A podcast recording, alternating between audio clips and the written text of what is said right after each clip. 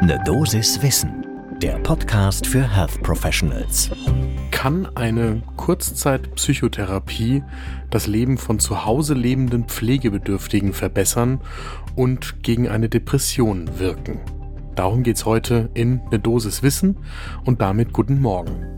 Werktags ab 6 Uhr in der Früh geht's hier um Themen, die ihr im Gesundheitswesen tatsächlich spannend findet. Ich bin Dennis Ballwieser, ich bin Arzt und Chefredakteur der Apothekenumschau und ich darf euch im Wechsel mit meiner Kollegin Dr. Laura Weißenburger eine Dosis Wissen präsentieren. Heute ist Dienstag, der 25. Oktober 2022. Ein Podcast von gesundheithören.de und Apothekenumschau Pro.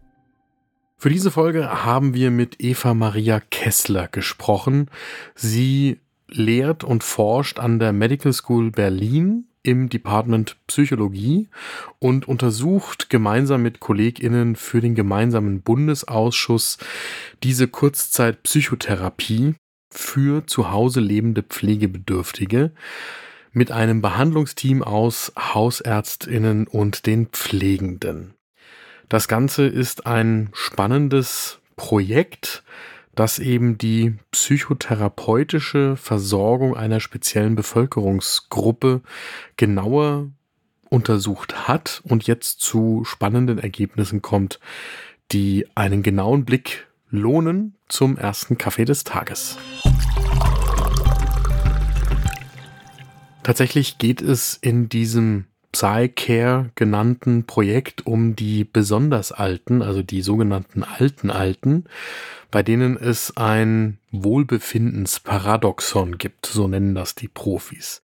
Die sind nämlich häufig psychisch erstaunlich gesund, aber physisch deutlich angeschlagen und zum Beispiel deswegen pflegebedürftig. Gleichzeitig gibt es dort einen gewissen Behandlungsbedarf um einer Depression vorzubeugen oder bei einer beginnenden Depression einzugreifen. Und Eva Marie Kessler sagt uns, dass es gerade bei den besonders alten, den über 80-Jährigen, da eine faktische Nichtversorgung gibt, der mit solchen Modellprojekten entgegengewirkt werden soll.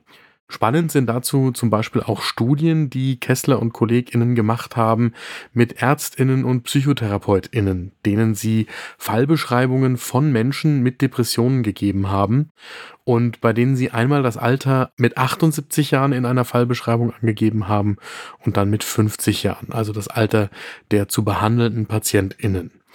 Und da hat sich gezeigt, dass die BehandlerInnen die älteren Menschen für weniger psychotherapiefähig halten und auch selbst weniger Interesse daran haben, diese Altersgruppe überhaupt noch zu therapieren, weil sie sich zum Beispiel für weniger qualifiziert dafür halten. Kessler sagt uns, das ist deswegen fatal, weil gerade die vulnerablen älteren Menschen mit einer Depression dann auch eine nachweislich negative Prognose für die körperlichen Erkrankungen haben. Also eine unbehandelte Depression im hohen Alter wirkt sich gleichzeitig negativ auch auf die körperliche Gesundheit aus. Das geht natürlich einerseits nicht nur auf die Lebensqualität, sondern das geht dann auch auf die Lebenserwartung, auf die Komplikationsrate und so weiter. So, worum geht's in Psycare in der Evaluation? Eva Maria Kessler nennt das Ganze selbst eine pragmatische, randomisiert kontrollierte Studie. Die Rekrutierung dafür hat fast vollständig vor Corona stattgefunden, aber die Interventionsphase der Studie war mitten in der Corona-Pandemie. Und das heißt, die ambulante Psychotherapie, die da stattgefunden hat bei diesen alten Alten, die war zwar im Umfang wie geplant, konnte aber nicht so durchgeführt werden, wie das eigentlich vorgesehen war, wegen der Corona-Einschränkungen. Es ging um die behaviorale Aktivierung. Das Hauptziel da ist, dass man das Vermeidungsverhalten abbauen soll gegenüber bestimmten positiven Aktivitäten, also die gerade dann vermehrt anwenden soll. Und das Ganze soll eine antidepressive Wirkung entfalten. Durchgeführt worden ist die Studie an knapp 200 TeilnehmerInnen, etwa 100 in der Interventionsgruppe und die anderen eben in einer Vergleichsgruppe. Im Ergebnis zeigt sich, dass die depressiven Symptome nach der geriatrischen Depressionsskala sich tatsächlich in der Gruppe der Behandelten verringert haben. Und zwar deutlicher als in der Vergleichsgruppe. Und auch das Fortschreitensrisiko einer Depression war unmittelbar im Anschluss an die Therapie in der Interventionsgruppe geringer als in der Vergleichsgruppe. Das heißt, es gibt einen Effekt der Psychotherapie selbst in dieser Gruppe extrem alter Menschen und gleichzeitig bestätigt das Ergebnisse aus anderen Studien. Und Eva Maria Kessler weist darauf hin, dass das eben auch zeigt, dass wenn man Menschen aktiviert für solche Programme, dass man damit wirklich etwas Gutes tun kann in der besonderen Situation von zu pflegenden älteren Menschen. Worauf sie auch noch eingeht, ist, dass den meisten multimorbiden älteren Menschen mit psychischen Erkrankungen von den Health Professionals häufig vorschnell eine geringe Therapie- und Behandlungsmotivation vorgeworfen wird. Dass aber die Ergebnisse zeigen, dass das gar nicht der Fall sein muss, beziehungsweise nicht der Fall ist.